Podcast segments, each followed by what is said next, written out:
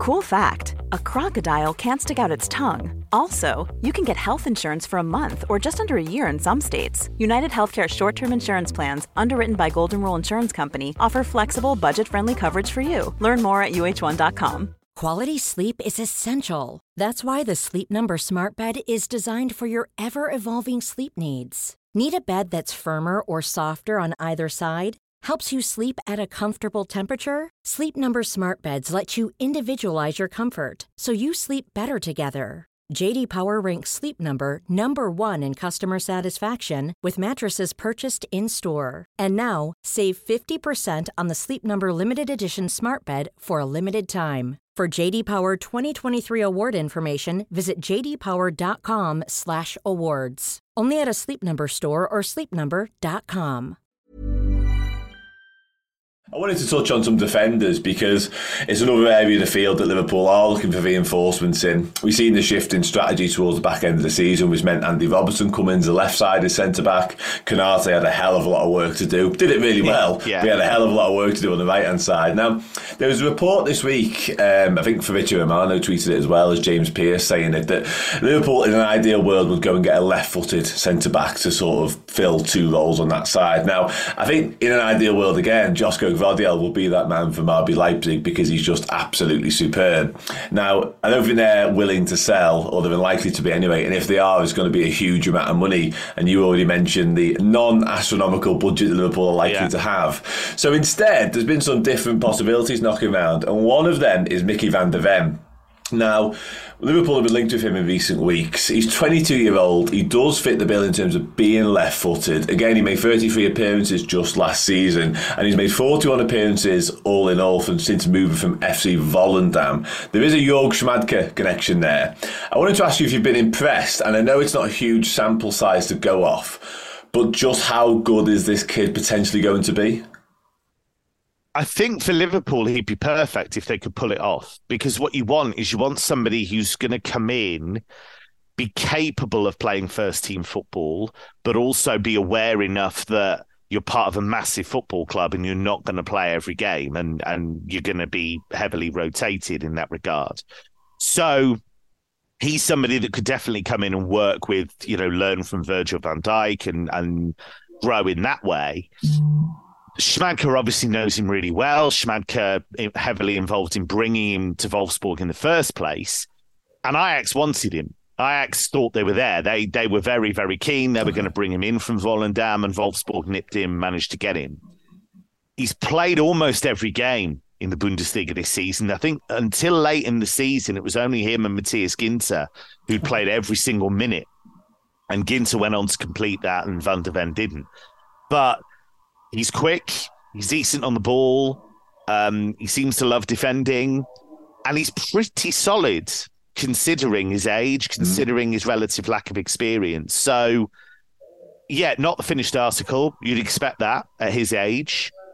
And if they could come to the right deal with Wolfsburg, then yeah, I could absolutely see that making sense because he'd be a perfect fit uh, in terms of a squad role. And again, you've got to then convince him that he's going to be a decent part of it. Again, this is always the problem with bringing in young players, or actually any player. You've got to say to them, look, we know we've got really established 14, 15, 16 players, but you've got a genuine chance of getting in. Because the one thing he won't want to do, having played all that football for Wolfsburg, is step in and start five games that, that's you know no player's going to want to do that.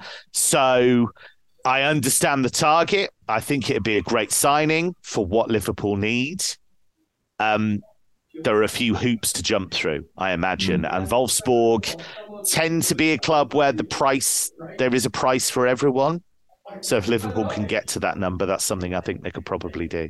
Interesting, yeah. I'm, I'm, pleasantly surprised by that. I didn't expect you to be as sold. I'm not sure why, but yeah, I'm pleasantly surprised by that. Um, I think, like you say, it does make a lot of sense what we're looking to do. And I actually think, sort of, on the amount of football front, and this goes for a lot of Liverpool youngsters who are already at the club, by the way, as well. I know we've seen Calvin Ramsey's heading out on loan yesterday, which might mean Conor Bradley steps up essentially.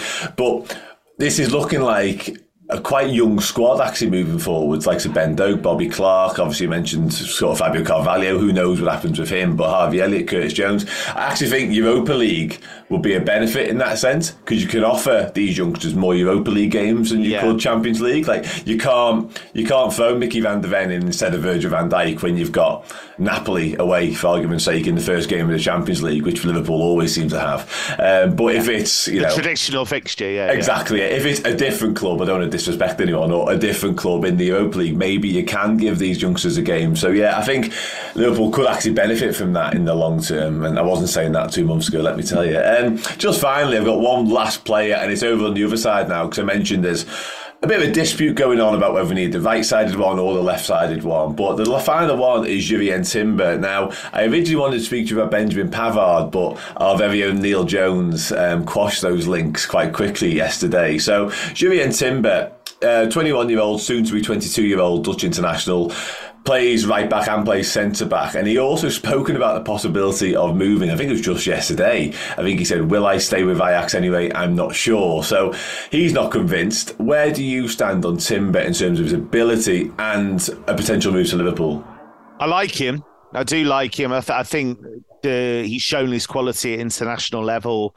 He's shown his quality for Ajax. Good on the ball, confident bringing it out, which is what you want. Mm. Um, somebody who could deal with playing that high line that Liverpool do. But you never, when you're moving from the Eredivisie to a real top league, with all respect to the Eredivisie, Ajax dominate most of their games. It's been tougher for them this season. Obviously, Erik Ten Hag is a big fan, has worked with him. So United have been very, very strongly linked with him, and understandably so. Yeah. Um, he's somebody that Louis Van Gaal likes, and if Van Gaal likes you, that's generally a good sign because he doesn't like that many players. So if he likes you, that's a good sign. So again, you know, a, a good player and somebody who I think could absolutely do a job for Liverpool.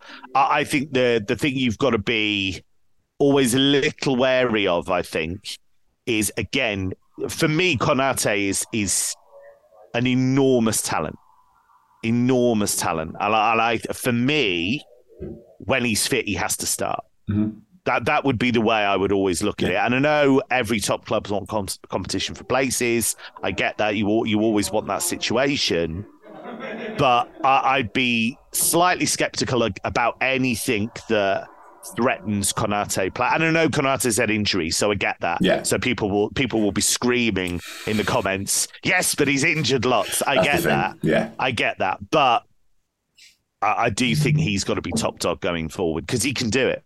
He mm. can absolutely do it. So look, Timber would be a good signing. Again, you've got to convince him, is yeah. he going to play? you know, he sees Van Dijk there as well and goes, mm, I know he's pretty good. so, so but yeah, you know, a top club like Liverpool wants top players, and and he he has potential. Considering he's so young, he's played a lot of football yeah. uh, at a high level. So, yeah, if again, if Liverpool were to make that signing, that is an exciting signing. Whether it will happen is a completely separate issue.